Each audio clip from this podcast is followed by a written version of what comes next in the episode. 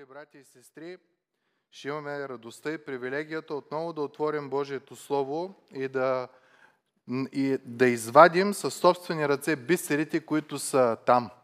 Онзи ден варих картофи и бях много радостен, като излязаха и бяха едри и такивата. Днес се надявам, като задълбаем с ръцете, с ума си в чудното Божие Слово, да извадим големи картофи, които да нахранят, да нарадват и да си тръгнем от тук душите ни сити. Имате листове, които са ви раздадени. Ще прочетем една история, която е много хубава, много е лека и е много дълбока. Трябва да, да бръкнем малко надълбоко, за да намерим бистерите, които са в, в нея. Ще ви моля да се изправим в уважение към Божието Слово. Това е четвърта книга на царете, пета глава, от първи до 19 стих. Между другото, историята точно преди чудото с брадвата, за която говорихме миналия път. Но сега ще говорим за друг човек. Четвърта книга на царете, глава 5. А Нееман, военачалникът на сирийския цар, беше човек велик и почитан пред господаря си. Понеже чрез него Господ беше избавил Сирия, при това беше силен и храбър но беше прокажен. Асириците бяха излезнали на чети и бяха довели от Израилевата земя една девойка, пленница, която слугуваше на Неемановата жена. Тя каза на господаря си, господарката си, ако господарят ми беше при пророка, който е в Самария, той би го изцерил от проказата му. Тогава Нееман влезе и съобщи на господаря си, така и така каза девойката, която е от Израилевата земя. Сирийският цар отговори, стани, иди и ще пратя писмо до Израилевия цар. И така Неман отиде, като взе в ръката си 10 таланта сребро, 6000 жълтици и 10 премени дрехи. И донесе писмото на Израилевия цар, в което се казваше, като пристигне това писмо до тебе, заедно с него пратих до тебе и слугата си Неман, за да го изцериш от проказата му. А Израилевият цар, като прочете писмото, раздра дрехите си и извика, Бог ли съм аз, за да умъртвявам и да съживявам, че праща до мене да изцелят човека от проказата му? И така, моля, разсъдете и вижте как търси повод за скарване с мене. А Божият човек Елисей, като чу, че Израилевият цар раздрал дрехите си, прати да кажат на царя, защо се раздрал дрехите си? Нека дойде сега при мен и ще разбере, че има пророк в Израил. И Неман дойде с конете и колесниците си, застана пред вратата на Елисеевата къща. Елисей прати до него човек да каже, иди, укъпи се седем пъти в Йордан и ще се обнови плътта ти и ще се очистиш. А Неман се разгневи и си отиде, като казваше, ето, аз си мислех, че той непременно ще излезе при мене, ще застане, ще призове името на своя Бог, ще положи ръката си върху мястото и така ще изцери прокажения. Реките на Дамаск, Аван и Фарфар не струват ли повече от всичките води на Израил? Не мога ли да се окъпя в тях и да се очистя? Затова той се обърна и си отиде много разгневен. А слугите му се приближиха и му казаха, татко наш, ако пророкът ти беше заръчал нещо голямо, не би ли го извършил? И така колко повече, като ти казал, капи се и се очисти. Тогава Нееман слезе и се потопи седем пъти в Йордан според думите на Божия човек и плътта му се обнови като на малко дете и се очисти. Тогава той се върна при Божия човек с цялата си дружина, дойде, застана пред него и каза, ето сега узнах, че няма Бог в целия свят, освен в Израил. Затова, моля, приеми сега подарък от слугата си. А Елисе отговори, заклевам се в живота на Господа, на когото слугувам, че не искам да приема. А той го принуждаваше да приеме, но пророкът отказа. Тогава Неман каза, ако не, то нека се даде, моля, на слугата ти товар за две мулета от тази пръст, защото слугата ти няма вече да принася нито всеизгаряне, нито жертва на други богове, освен на Господа.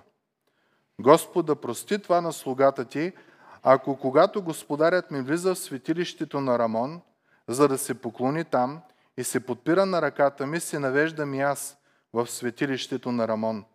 Като се навеждам в светилището на Рамон, Господ да прости това на слугата ти. Елисей му каза, иди си с мир. Може да седнете, мили брати и сестри. Една прекрасна история, говорейки за не само за едно невероятно божествено изцерение на една болест, която по това време е била страшна, опасна и така лепва ти един етикет, че си мразен от Господа, но и виждаме, че историята завършва много повече от едно изцерение с спасението на душата на Неман. И когато вникнем, се надявам да може да схванем приликите на това спасението на твоята и на моята душа, намирайки в историята с Неман. Няколко неща ще научим в процеса на историята, да ви ги нахвърлям. Първото е всички сме болни. От една болест, която се казва грях. Колкото и да сме хубави, колкото и да сме прекрасни, има една болест, която бавно ни изяжда. Както проказата е тая бактерия, която влиза в човека и почва да изяжда меките тъкани, хрущялните тъкани и всяка една част от него и буквално той започва постепенно да се разпада. Второто нещо, което ще научим е, че има помощ и то е само от едно място. Не от хиляда. А, виждали сте хора, които са болни и решават сами да се лекуват през интернета. Първото е, те не се лекуват сами, те се лекуват с съвета на другите, които намират в интернета. И когато отидете на гости на такива хора и се почва бутилка за това, бутилка за това, бутилка за това, билка за това, билка за това и накрая те напълняват от толкова билки, които а, имат. Третото, което ще научим е много важно. За да може Бог да ти помогне, се изисква смирение. Това ще бъде ключовата, история, ключовата част в тази история. И когато Бог ти помогне, след като си се смирил, ти изпитваш едно новорождение. За тебе вече друг Бог няма, освен Бога на Израел. И в такава степен става радостта ти, че започваш в за нас дребнави неща да внимаваш, ама това не е, защото си станал дребнав, а защото сърцето ти е изчистено, радостта ти е пълна в Господа и ти искаш в абсолютно всяка една част да му угодиш. В а, църквата това го наричаме първата радост. Ти си направо грееш за Господа във всяка една част от живота си. Ще видим, че в тази история се говори за три основни личности. Едната е Сирия, това е народ, който са езичници. Те се покланят тук преди малко, четахме, помагат се на, на Бог на Рамон, покланят се и на други богове, разбира се. Там има корупция, там има безбожие, там има всякакви работи. От друга страна имаме държавата Израел, народът Израел. Това е народът, който трябва да е светлина на народите. Той трябва да носи спасението на хората. И другото, което ще видим в цялата история е как Бог работи. И всъщност как Бог не спира да работи. И ще разбереме, че Божиите очи тичат нагоре и надолу по цялата земя, да видят хора, чието сърца са съвършенно разположени към Него, за да може Той да се покаже силен и мощен към тях. Но нека да се върнем към текста. Първо, кой беше Неман? Може да си погледнете текста, първите няколко неща. Той е доста добре описан, между другото. За езичник имаме много дълбоко описание в Библията за него. И аз бих искал, като описваме, да построим една къщичка относно неговия живот. Казвани са, а Неман, военачалникът на сирийския цар, беше човек велик, беше почитан пред господаря си, защото чрез него Господ беше избавил Сирия. При това беше силен и храбър. Но текста ни казва нещо друго, че колкото и уникален да е бил, и тук между другото думата за храбър може да означава и красив. Та наистина може да е бил красив. Обаче края на текста ни казва нещо много интересно. Но беше прокажен. С две думи, ако ние сме в оная култура и знаем какво е проказата, буквално този текст казва това е живота на Неман. И силен, и храбър, и мощен, и красив, и силен военачалник, и каквото и да прави, но беше прокажен. Тая болест две неща прави. Всъщност три неща. Първото е умираш бавно. И трудно се забелязва. Един ден в процес, в който а, ти си играеш или правиш нещо, изведнъж започваш на рана, която имаш да не усещаш болка. И това е обикновено първия признак. Защото тая бактерия, която си прихванал, ти изяжда нервните окончания и ти започваш да не чувстваш нищо. И хората много често умират от самонараняване, защото не усещаш болка, или от натравяне, защото ти убива всички рецептори за мирис, за вкус и ти отрова да изпиеш няма как да разбереш, няма как да помиришеш, че нещо е лошо. Като четах обяснението за проказата си, викам, а това е като греха. Той е в нас, като една бактерия, която ние виждаме, и бавно започва да изяжда всяка една от част. Изяжда сетивата ни. И ние почваме да се объркваме. Неща, които са зли, ние им казваме, че са добри. Неща, които са отровни, ние казваме, супер, дай ми да пия още от него. И не осъзнаваме как бавно, но славно започваме да умираме. Защо? Защото гледаме външните неща. Гледаме да сме велики, да сме почитани, да сме силни, да сме красиви, да сме храбри. И започваме да се строим една къщичка от чашки, и много се радваме на нея. Колко съм красив, какъв съм талант, какъв съм това. Обаче в този момент Бог поради голямата си милост идва в живота ти и ти казва да, но си грешен. И колкото и да си красив, и колкото и да си умен, и колкото и да си находчив, и колкото и да си най-най-най-най, ти си оставаш грешен. И първото е греха унищожава тебе, както проказата унищожава човека. Второто е, когато човек е болен от проказа, тая болест е заразна. Хората странят от него. По това време има обичай, когато човек, който е прокажен, върви по улиците, те в градовете не са ги пускали. Строили са имени махали или комуни извън града, където всички прокажени са живяли и хората са ходили да им спускат храна или да оставят на разстояние, хората се отделят, те идват да се взимат храната. И ако се случи, че по извънградски път вървят заедно, прокажени е бил задължен по закон да стои на 18, на, извиняйте, на 8 метра от, болния, от здравия човек и да казва нечист, нечист. Представяте ли си? В днешно време ние да вървим по улиците 8 метра разстояние и да си викаме грешен, грешен.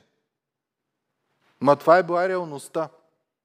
И Нееман, който е бил красив, който е бил любимет на царя, който е бил все и все, който е спасил Асирия от падане, изведнъж получава такава болест, че той не може да пригърне жена си, децата си. Не може да, когато е сред своите си войници, той трябва да е целият опакован като пашкул, за да не се виждат раните, за да не тръгва тая бактерия да, да ги заразява. И третото, което разбираме за тая болест е, че тя е била символ на проблем на човека с Бога. Тя е била считана като символ на Божието проклятие към човека. Нещо в този човек не е наред. Като греха, нали? Когато ние сме в грях, докоснем ли са до някой, заразяваме го веднага. Отделно нас удря, отделно това. И третото е, постоянно усещаме, че има някакво осъждение. Нещо не е наред с нас и се мъчим да го задушаваме по всякакъв възможен начин. Та до тук можем да се отъждествиме с Неман. Обаче може да се отъждествиме и с, с други хора.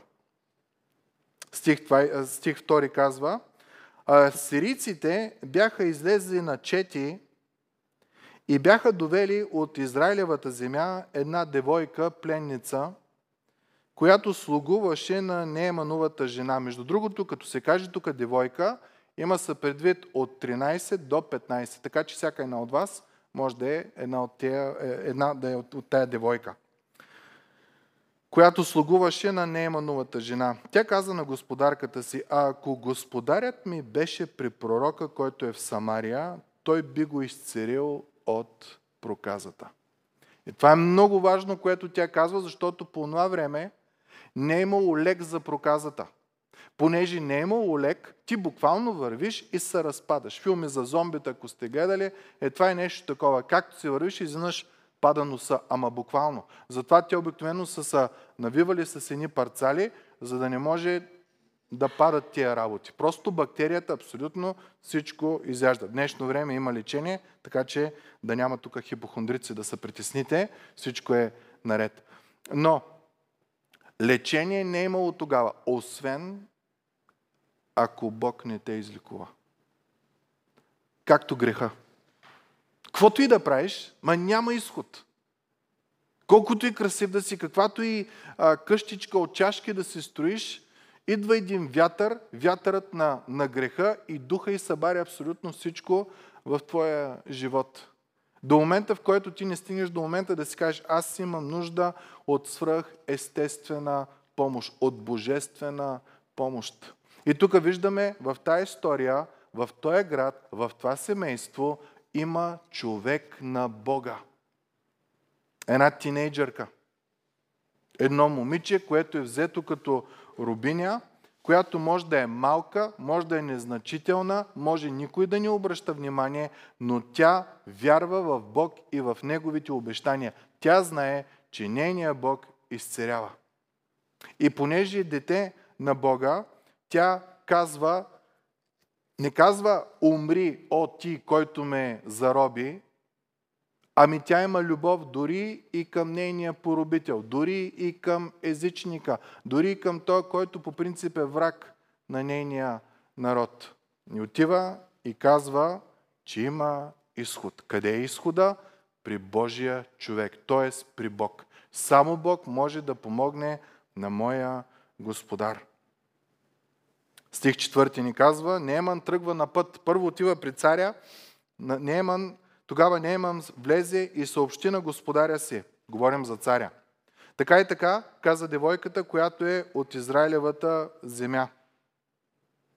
И царя какво прави? Много интересно. Цялата държавна администрация почва да ти помага Нееман. Цялото правителство е на твоя страна. Ама нека да си спомним, какво каза момичето?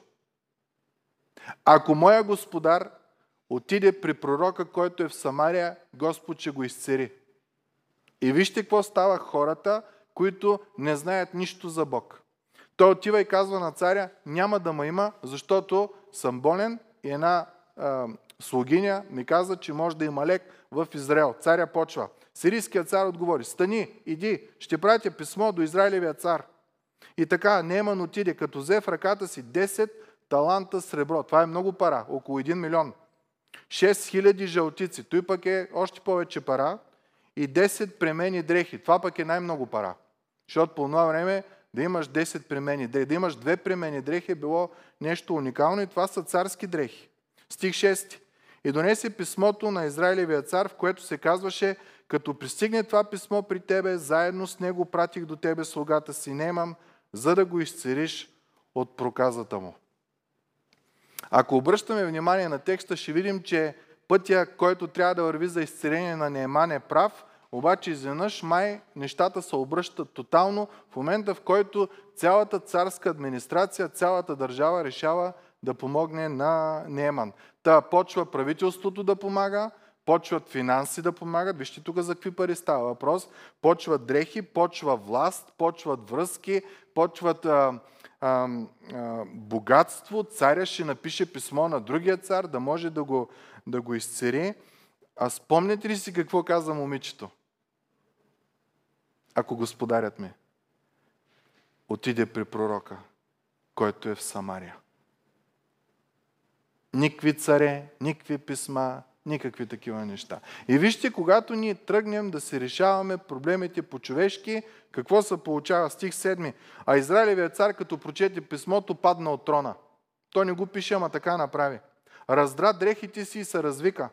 Бог ли съм аз, за да умъртвявам и да съживявам, че праща до мене да изцеря човека от проказата му. По това време отново никой не е вярвал, че проказата има лек. Той, той не е имал лек по това време. Освен ако Бог не та изцери. И царя каза, и така моля, разсъдете и вижте как търси повод за скарване с мене. Тоест, обръщате ли внимание как изведнъж израелският цар са наостри на сирийския цар. Беше кажеш, че ще почва война. И от една проста дума, която казва, ако господарят ми отиде при пророка, който е в Самария, той ще бъде изцерен. Когато не следваш този път, който Бог е отредил, съвета на Божия човек, а решаваш по твоя си начин, без малко да стане война между два народа. Израелският цар, между другото, той е пълен профан, защото ако е цар на Божия народ, той трябва да знае, една от условията за царе, когато Бог казва да има е да си направи собствено копие на закона и да го чете денем и нощен – за да може да получава мъдрост чрез Божието Слово, как да реагира, как да ръководи и тия работи. Очевидно е този цар не го прави, защото първата му реакция е Бог ли съм аз, да да убивам и да давам живот. Очевидно е, че този цар не познава Бога. И стига до момент в приказките си, който, ако продължи по този начин, ще стане война. Как търси повод да се скара с мене? И обикновено така е с царете. Всеки си мисли, че всичко зависи от него. Вярно ли е за нас, защото ние сме си царете на нашия живот? Мислим си, че абсолютно всичко зависи от нас и Бог поради голямата си милост, виждайки глупостта на Израилевия цар, казва нещо интересно. Стих 8. А Божия човек Елисей, като чу, че Израилевия цар раздрал дрехите си. Буквално като чу, че Израилевия цар се изложи. Прати до царя да кажат, защо си раздрал дрехите си? Нека дойде сега при мен и ще разбере, че има пророк в Израил. Да знае, че не ти си Бог, а има друг Бог. И, а, схващаме ли тук иронията на цялата история? Момичето което е рубиня, казва на господаря си да отиде при Божия човек и да бъде изцерено, а царя на Божия народ не знае какво да прави, когато дойде този проблем. Почва да къса дрехи, да крещи, да вика, да Бог ли съм аз, къв не съм. Направо в тази история царят е за, за смях. И разбираме, че Бог винаги намира път да пробие до човека. Аз не знам, Неман сигурно след тия приказки на царя си го представям като човек, облечен пишно, защото той отива в друга държава, трябва да покаже величието на страната си. В ръката държаш кисия с злато и изведнъж при думите на царя тая ръка отпада, защото първо няма сили заради проказата и второто е заради отговора, който получава. Отпусната ръка, пълна с злато. Парите не могат да ти помогнат да те спасят.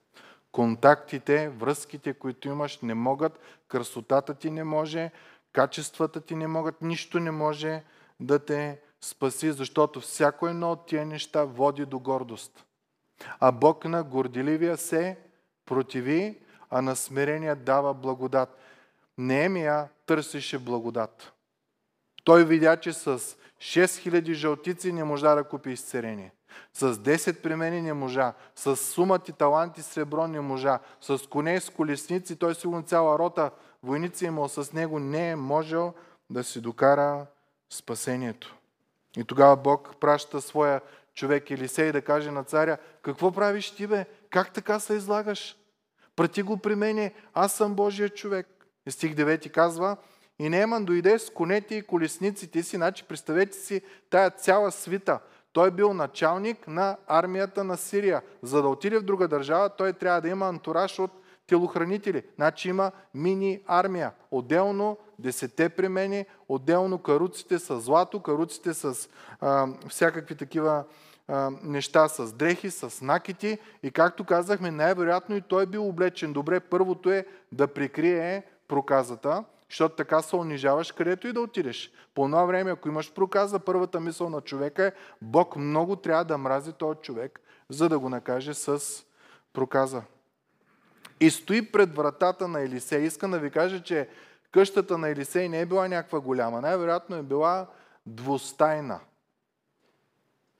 Туалетна отвънка, кухня сигурно също отвънка, място за седение и това и Нееман, който е свикнал на такава власт, на такива неща, застава с всичките пари, с всичките неща и чака да получи изцелението си. И стих 10 ни казва, Елисей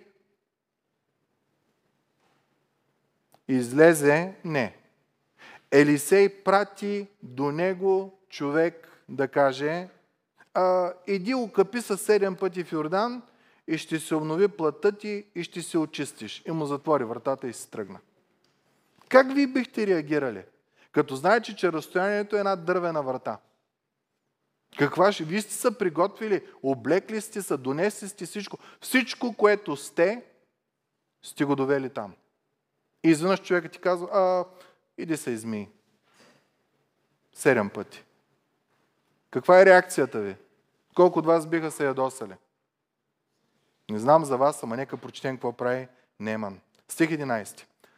А Неман се разгневи. Той е пламна. Той човек е а, а, превод, а, предводител на армия. Такъв човек не е хубаво да се разгневява. Неман се разгневи и си отиде като казваше, чуйте къде е проблема на Неман. В една фраза от три части. Ето аз си мислех. Това беше проблема на Неман. Ето аз си мислех, че той непременно ще излезе при мене,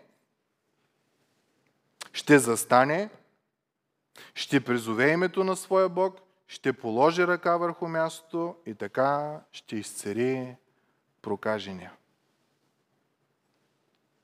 Ето аз си мислех, че достатъчно да правя това, това, това, това. Аз си мислех, че Бог трябва по този начин да действа. Аз си мислех, че Бог трябва по този начин да действа. И накрая се оказа, че това е бил проблема на Нееман. Обърнете внимание, беше му казана рецептата за изцерение. Не беше отпратен, махай са ти си враг, ти си езичник или или какво си. Или Бог е против тебе. Беше му дарен начина на спасение. Нееман каза, о, аз такива работи не приемам. Трябва да излезе, да направи нещо ефектно, да се развърти, да се развика, да извика Божието име, да ме докосне, да ме събори на земята и тогава да дойде това изцерение. Реки на Дамаск, Аван и Фарфар не струват ли повече от всички води на Израел? Не мога ли да се окъпя в тях и да се очистя? Затова той се обърна и се отиде много разгневен. Два пъти се използва тази фраза, значи този човек е бил много разгневен. Между другото, ако знаем нещо за река Йордан, особено в областта Самария, където се е намирал Илия, тя е страшно кална река. Мътна. И Неман, който е нечист, е призван да отиде в мръсна, по неговите разбирания, река, за да се изчисти и той, който е нечист, почва да, да си придава важност. Ма тая вода е мръсна. В Дамаск има две реки, които са много по-чисти. Ако трябва да се къпеш, се изкъпя там. Ама той не знае, че реката Йордан е река, където Господ е показвал силата си. И ние знаем колко истории там. Прекосяването на реката Йордан. Та за Елисей реката Йордан е едно, за Нема реката Йордан е нещо коренно различно. И тук ни се показват две неща. Първото е колко просто нещо е спасението. Какво му казва слугата на Елисей? Иди, се изкъпи седем пъти в реката Йордан и ще бъдеш чист и съвършен. Колко просто нещо. И въпреки това се оказва, че е страшно сложно за някой, който си мисли, че е генерал. За някой, който си мисли, че нещата трябва да станат по неговия начин. Аз ви казах отново, проблема на Неман беше в фразата а пак аз си мислех. Той е човек, който е прокажен, умиращ, отхвърлен, си позволи да поставя условия как да протече неговото изцерение. Много често и ние сме така. Когато ни се каже да възлюбиш Господа с цялото си сърце, да повярваш, да се покаеш, ние си казваме, а, Ма какви са тия работи? Това е много странно. Нищо в този свят не е такова. Спасението е чрез вяра, не чрез дела, за да не се похвали никой. И на нас ни е трудно да приемем това, защото се надяваме на себе си. Словото казва Исаия 2 глава, престанете да се надявате на човек, в чийто ноздри е лъх, защото за какво може да се разчита на него. За какво може да разчиташ? Утре може да го няма, може да се разболее, може да си промени начина на мислене към тебе. От най-големия приятел просто е така, може да стане най-големият ти враг в живота. Та до тук обръщаме внимание Нейман казва, ако ще се къпя, ще се къпя в Златна река. Ако ще се къпя, ще се къпя в Дамаск. Ако ще се къпя, ще се къпя в най-хубавите неща. Защо? Защото неговия ум не може да побере леснотата на спасението, което Бог предлага. Но той не осъзнава нещо. Спасението не е от водата. Спасението е от Бога. Изцерението не е от водата, изцерението е от Бога. И бунта му всъщност се оказва, че е срещу Бога. В Първо Коринтияни Библията ни казва как Господ избира най-простите и обикновени неща, такива неща, които са за присмех, за да накара тия, които сред нас сме много висши, много умни, много, много начетени, много, много, много, много красиви, прекрасни, уникални, да наразсмее. Искам да ви прочита, т.е. да се смее над нас. Къде е мъдрият? Къде е книжникът? Той де чете книги, дето ги приписва, дето източникът на, на книги. Къде е участникът в разискванията на този век? Къде е той, който много обича да сяда и да приказва и да разнищва всички работи на света? Не обърна ли Бог в глупост светската мъдрост? Защото понеже в Божията мъдра наредба светът с мъдростта си не позна Бога, благоволи Бог чрез глупостта на това, което се проповядва, да спаси вярващите. Немия, отиди в мътната река, ти, който си нечист, в мътната река и се потопи седем пъти, за да дойде очистването ти. Мръсен отива в мътно, за да се очисти. Къде е логиката на това? И не има неправ. Има такива хубави реки в Дамаск. Къде ще ходя да самия там? Бог продължава, апостол Павел продължава. Юдеите искат знамения, а гърците мъдрост. А ние проповядваме разпънатия Христос. За юдеите съблазън, как така Бог ще умира за мене, той е велик, аз трябва да умирам за него, как той ще умира за мене, а за езичниците глупост. По това време ти се кланяш на Бог, не Бог да идва да умира за тебе. Пълна глупост е това. Но за самите призвани, на тебе и мене, и юдеи и гърци. Защото Божието глупаво е по-мъдро от човеците и Божието немощно е по-силно от човеците. В тази история разбираме една атака върху Неман. Абе ти какво правиш тук, бе? Виж как те унижиха. Единия си дере дрехите и казва, не мога да помогна, аз не съм Бог. Другия дори не излиза на вратата да те поздрави и ти дава някакви заповеди, дето никаква логика няма в тях. Ти си мръсен, трябва да се очистиш и да кара да ходиш в мътна река да се очистиш. Махай се час по-скоро, поне достоинството да си запазиш. Някой път Сатана ни шепне същите неща, мили брати и сестри. Абе, какво правиш тук да четеш тая книга? Ти знаеш на колко хиляди години е тая книга, бе? Къде се занимаваш с дърти работи да се занимаваш? Бягай от тук, запази си, живей си живота, да ти е радостно, да ти е хубаво. И в такива случаи Бог изпраща, поради голямата си любов, специални хора, които навръщат отново към Него. И в тази история виждаме, явно живота на Неман слугите играят огромна роля. Чуйте стих 13 какво казва. А слугите му се приближиха и му казаха, Татко наш, ако пророкът ти беше заръчал нещо голямо, да дариш 2 милиона на бедните, да направиш път от Самария до Дамаск и да го полираш с злато, Не би ли го извършил? Нещо голямо, нещо стойностно. Би го направил, разбира се. И така, колко повече, като ти казва, окъпи се и се очисти. Ще кажеш, че му казва, явно тук, господарю, важното е да си верен в малкото, което ти е дадено, за да можеш да наследиш благословенията. Стих 14. Тогава Нееман слезе и се потопи седем пъти в Йордан. Според думите на Божия човек. И плата му се обнови като на малко дете и се очисти. Гледах един кратък филм Историята на Неман.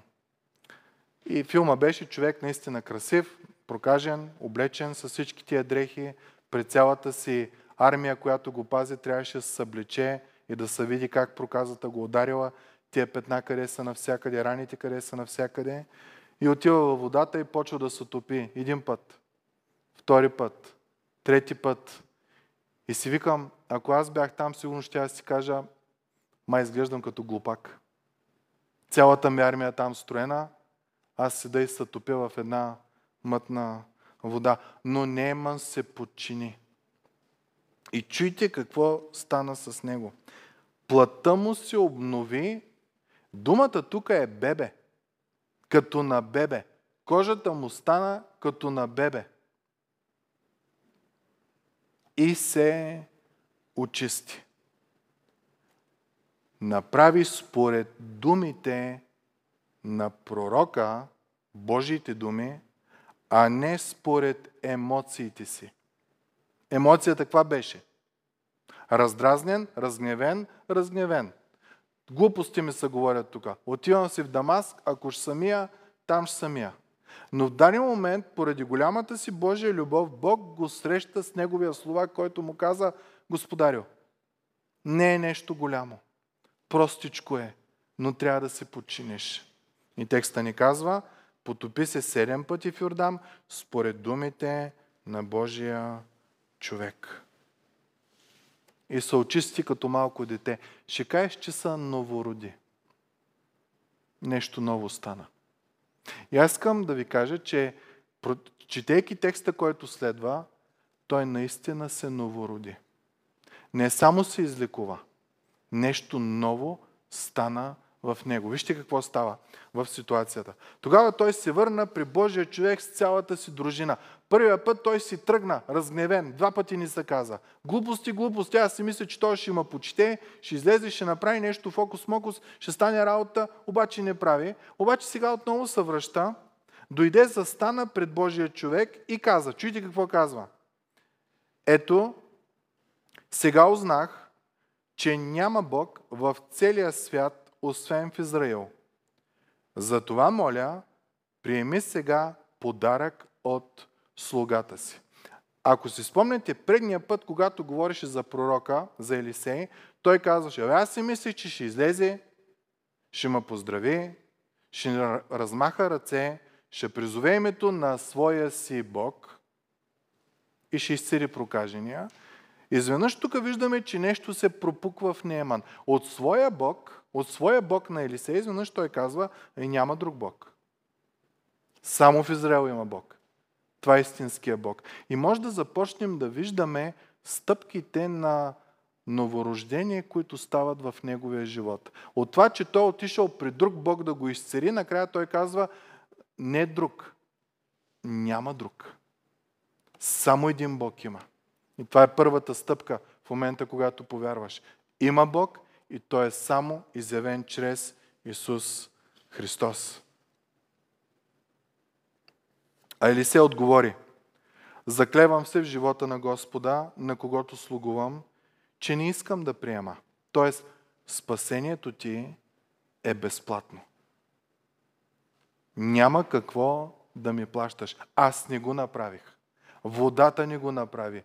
Бог го направи. Какво може да дадеш на Бог? Но обърнете внимание, ревността на Неман. Аз за тоя Бог и Неговия народ съм готов всичко да раздам, целият си подарък да дам, всички тия неща. Това не е глупава ревност. Това е ревност, основана на човек, който е новороден. Той за Бог е готов всичко да направи.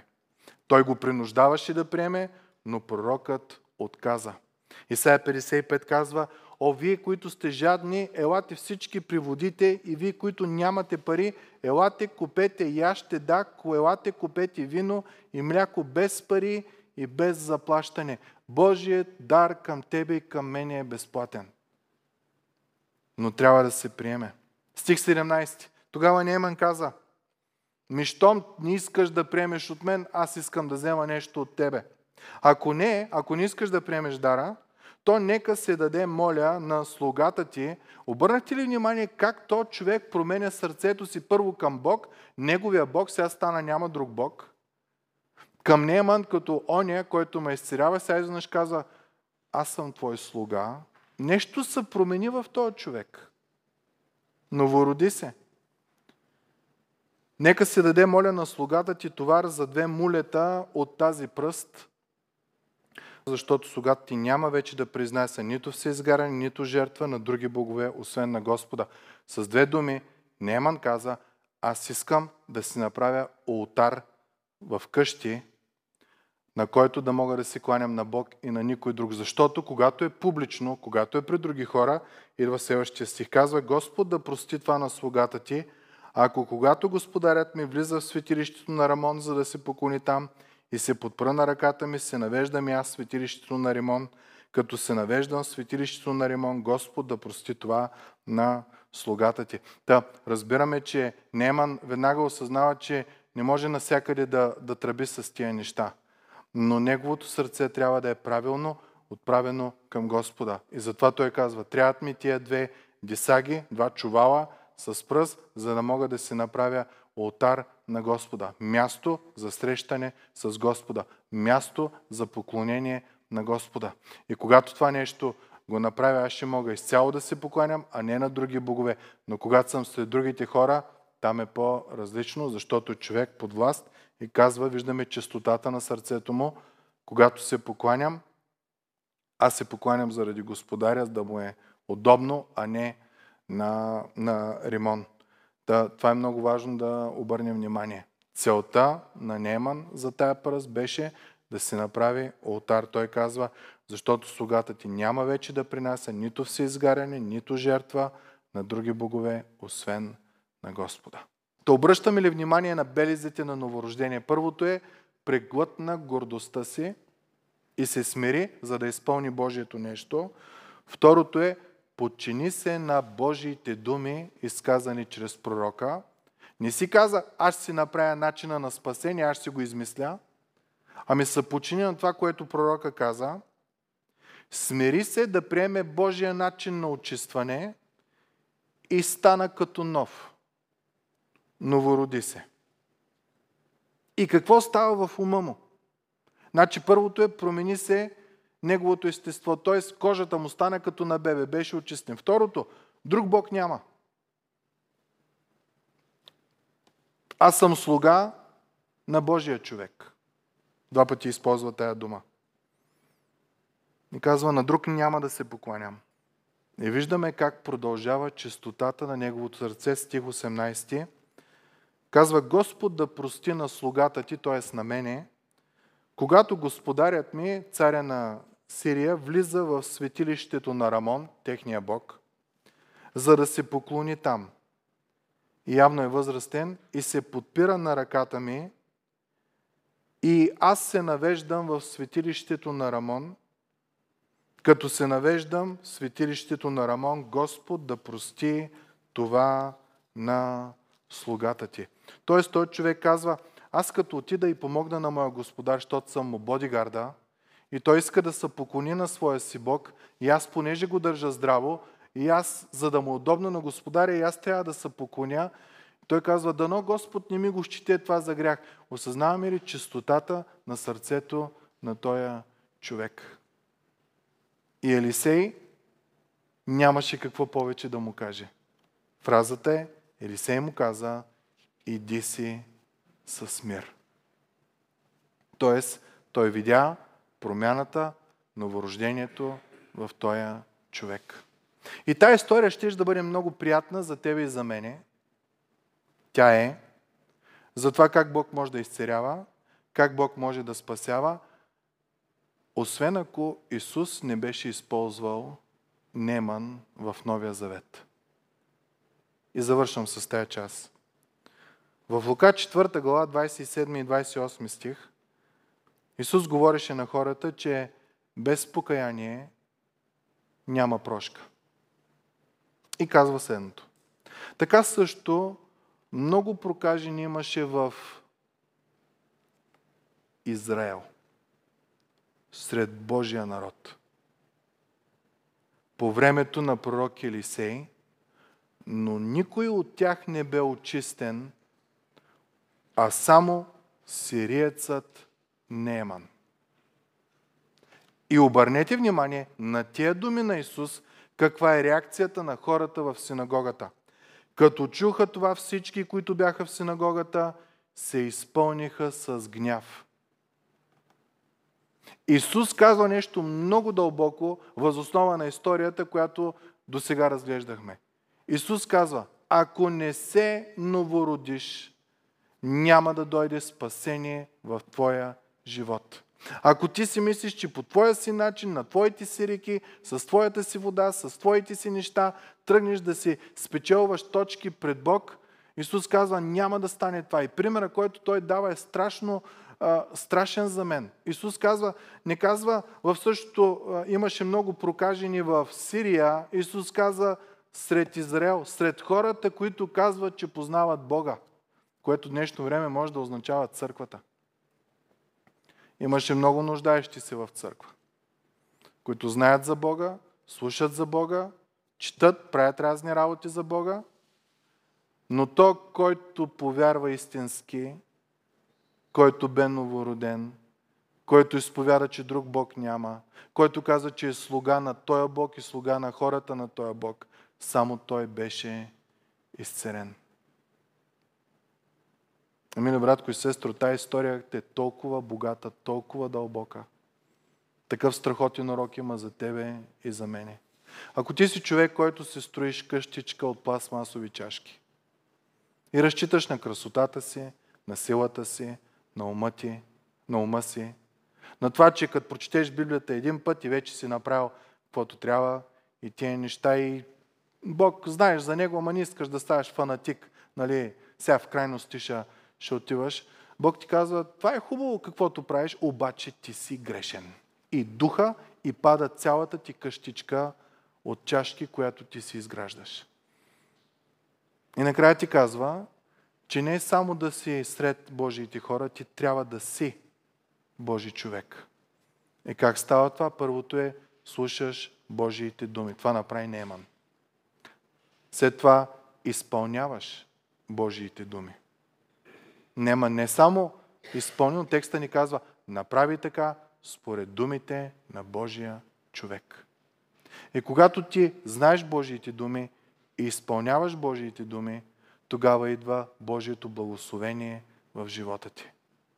Идва изцерение, идва възстановяване, идва ново рождение и идва пълна радост в живота ти. И това е за всеки един от нас. Та моята молитва е това, което Исус казва.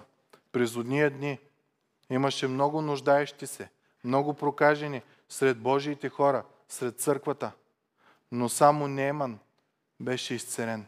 Да не е вярно за тая църква. Тая вечер да няма никой тук, който да не е част от Божия народ, който да не е новороден.